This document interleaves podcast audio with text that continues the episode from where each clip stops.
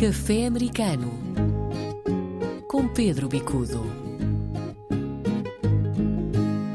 Viva Pedro, falámos aqui a semana passada das eleições para o Conselho das Comunidades e agora temos resultados finais. 1% de votantes eh, é difícil ver algo de positivo aqui. João, eu acho que é preciso ter muita atenção ao que se passou e levar muito a sério todo este processo, porque em democracia, 99% de abstenção uhum. causa sérias preocupações.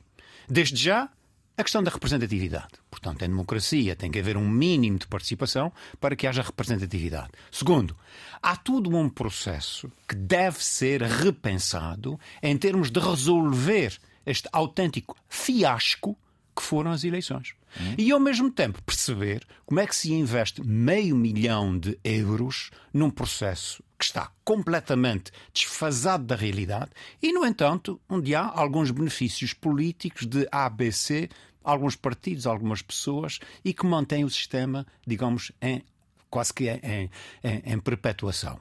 É importante e é fundamental que as comunidades se manifestem e, de alguma maneira, já o fizeram quando há 99% que diz eu Sim. não vou por aí, já, já está dito. Agora, é importante também que apareçam alternativas. E há aqui claramente duas, dois caminhos a seguir.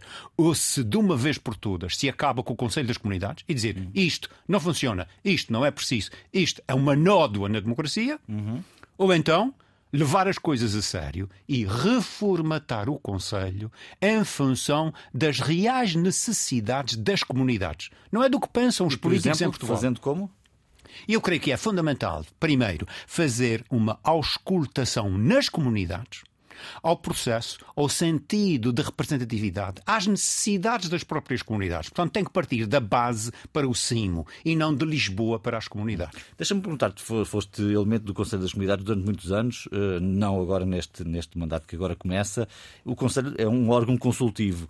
E com que regularidade é que, é que o Conselho foi consultado pelo Poder Político em Lisboa?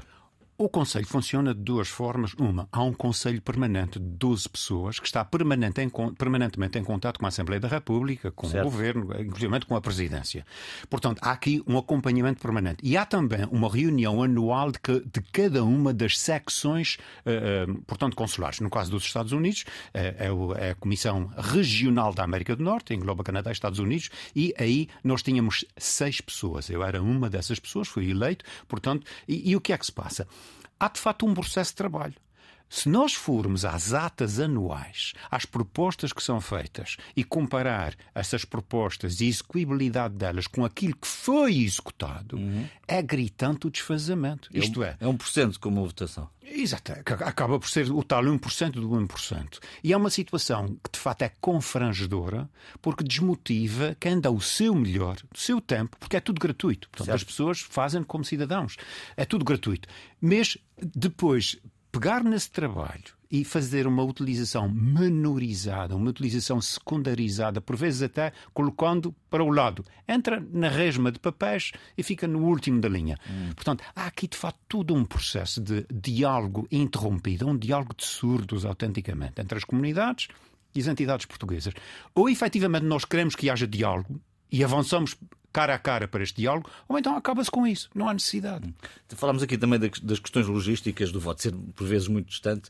Há muito tempo que não falamos aqui da Bermuda. Por exemplo, como é que a Bermuda vota? A Bermuda é uma situação interessantíssima e estranhíssima.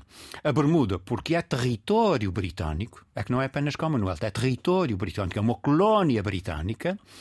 O processo de voto inclui o Círculo da Bermuda, na uh, Irlanda do Norte e a votação é em Londres. Em Londres? Em Londres. Quem quiser votar no Círculo da Bermuda tem que votar em Londres. Portanto, há aqui uma... Isso é completamente inconcebível. Mas isso não é só no caso da, da, da Bermuda. Nassau, outras possessões holandesas, a mesma coisa acontece. Tem uhum. que votar em Haia, na Holanda. Portanto, Portanto, o número de votos foi zero. Bom, no caso da Bermuda e da Irlanda do Norte, nem sequer houve lista. Certo. E, portanto, há aqui todo um processo. Cá está outra vez. Se não há lista, não há representatividade. Eu estou a pensar, por exemplo, vamos imaginar que eu morava em Vancouver, no Canadá. É uma área que tem cerca de 10 mil portugueses e eh, enfim, são 10 mil portugueses, mas apenas 6 mil estão inscritos. Mas, de qualquer maneira, 6 mil pessoas. Essas 6 mil pessoas não apresentaram lista. Não apresentaram lista e eu imagino, bom, se eu estivesse a viver em Vancouver, eu sentir-me-ia representado por aqueles que foram eleitos em Toronto e em, e em Montreal. Se não houve lista e se não houve votação, que tipo de representatividade é que as pessoas têm? Claro. Que tipo de diálogo é que é estabelecido? Que linha de conta serão tidos em termos de futuros, futuras medidas de, para, para as comunidades? Portanto, há aqui todo um processo de, de novo, como eu dizia, há um diálogo de surdos, uh, as coisas não funcionam e essa eleição provou que é um fiasco autêntico. Bom, teremos novo governo brevemente, veremos o que é que, que, é que irá acontecer. Vamos falar dos Estados Unidos, Estados Unidos, onde uh, propões para esta semana uma lei aprovada por Biden Exatamente, que é João. sobre, a, uh, sobre o chumbo nas canalizações. Exatamente, a proibição de, canaliz, de canalizações de chumbo nas, nas, portanto, ao, ao, domicílio, da água ao domicílio. O que é que acontece? Desde 1980 que é proibido instalar novas canalizações certo. de chumbo. O que acontece é que há ainda cerca de 9,2 milhões de metros de canalizações que ainda têm chumbo e o chumbo é um metal pesado de consequências terríveis a nível de depósito no cérebro e afetar o cérebro das crianças, sobretudo. Os cérebros em formação são mais sensíveis. Sendo um metal pesado, fica para a vida toda porque o organismo depois não liberta uh, estes metais pesados. É o caso do mercúrio, é o caso do chumbo.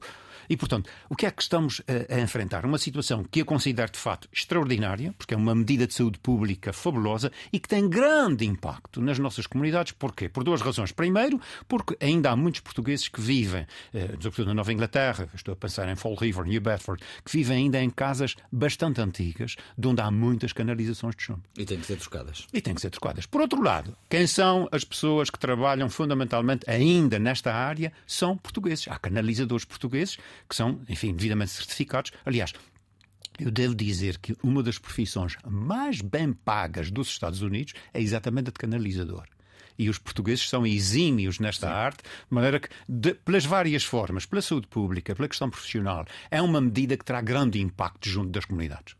Muito bem, essa, com esta notícia terminamos este café americano. Voltamos na próxima semana para mais um episódio. Um abraço, Pedro. Haja saúde, até para a semana. Café americano com Pedro Bicudo.